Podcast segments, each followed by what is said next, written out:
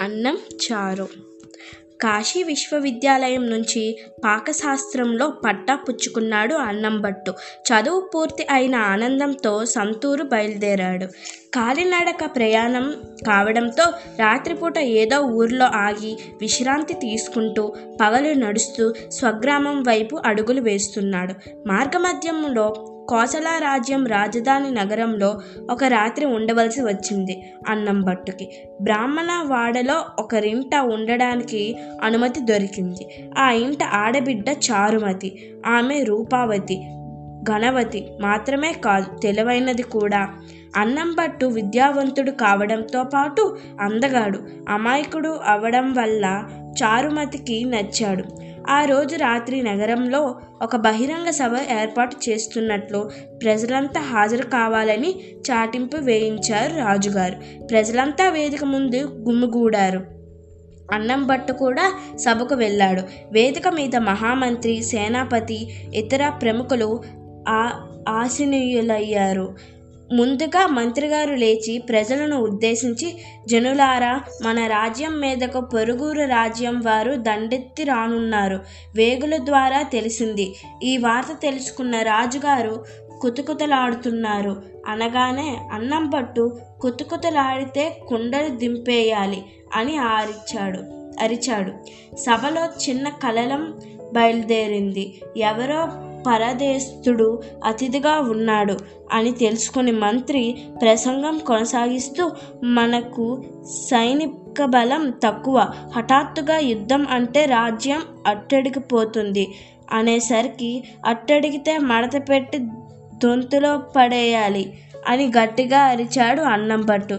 ఈసారి సేనాధిపతి సైగుతో కొందరు సైనికులు అన్నంపట్టుపై నిఘా పెట్టి దగ్గరలో నిలబడ్డారు. మంత్రి మాట్లాడుతూ ఈ ఉపద్రవం నుంచి మనం గట్టెక్కి సలహాల కోసం ఈ సభ రాజుగారు అనుమతితో ఏర్పాటైనది. రాజపురోహితులు వారిని చేయవలసిన యజ్ఞయాగాలు దాన ధర్మాలు గురించి వాకాపు చేయమని మహారాజు వారి ఆజ్ఞ అన్నాడు మంత్రి. అది విన్న అన్నం భట్టు అన్నం పరబ్రహ్మ స్వరూపం అన్నదానం మహాదానం అని అరిచాడు. ఈసారి సైనికులు ఊరుకోలేదు.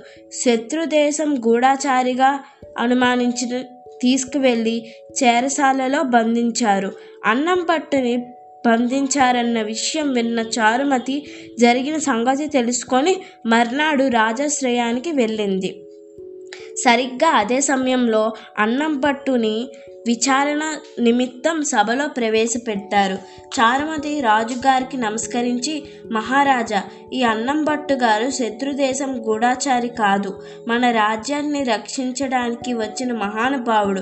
శత్రువులను ఎదిరించే వ్యూహాలను అలా చెప్ చెప్పకనే చెప్పిన చతురుడు.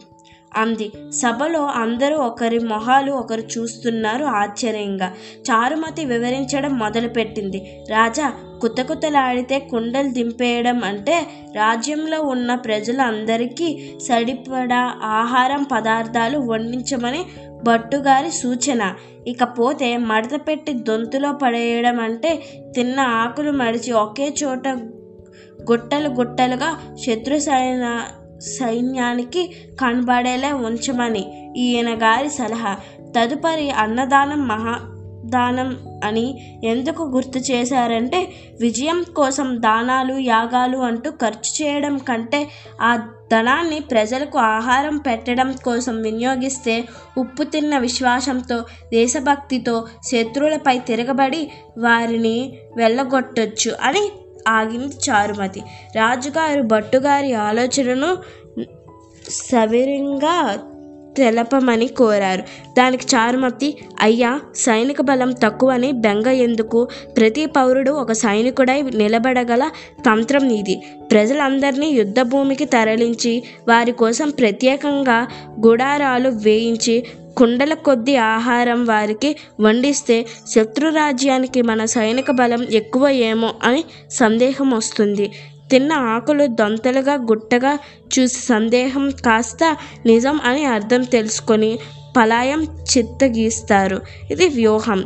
అంది ఏం చేయాలో పాలుపోక తలాలు తలలు పట్టుకున్న రాజు మంత్రి ఇతర నాయకులు అన్నం పట్టు తంత్రం వేపై మొగ్గు చూపారు. అదృష్టవశాత్తు చారుమతి వివరించినట్లే జరిగింది. కోసల రాజ్యం సైనికు దళాలు భారీ సంఖ్యలో ఉన్నట్లు అంచనా కట్టిన శత్రుముఖలు యుద్ధం విరమించుకొని అట్నుంచి అటే పారిపోయి కోసల రాజ్యాన్ని యుద్ధ భయం తప్పింది. రాజుగారి పెద్ద విజయోత్సవ సభ ఏర్పాటు చేసి అన్నం పట్టుని ఘనంగా సత్కరించి అతని తెలితేటల్ని వేణోళ్ళ పొగిడారు. విలువైన కానుకలు ఎన్నో సమర్పించి ఊరేగించారు. అన్నంపట్టు గారు పన్నిన వ్యూహం గురించి చక్కగా వివరించి చెప్పిన చారుమతిని కూడా కొనియాడి ఏదైనా బహుమతి కోరమన్నాడు రాజు. దానికి ఆమె సిగ్గుపడుతూ అన్నం పట్టుతో తనకి వివాహం జరిపించమని అడిగింది. ఇరుపక్ష పెద్దలు అంగీకారంతో అన్నం చారుల వివాహం అంగరంగ వైభవంగా జరిగింది. మహారాజు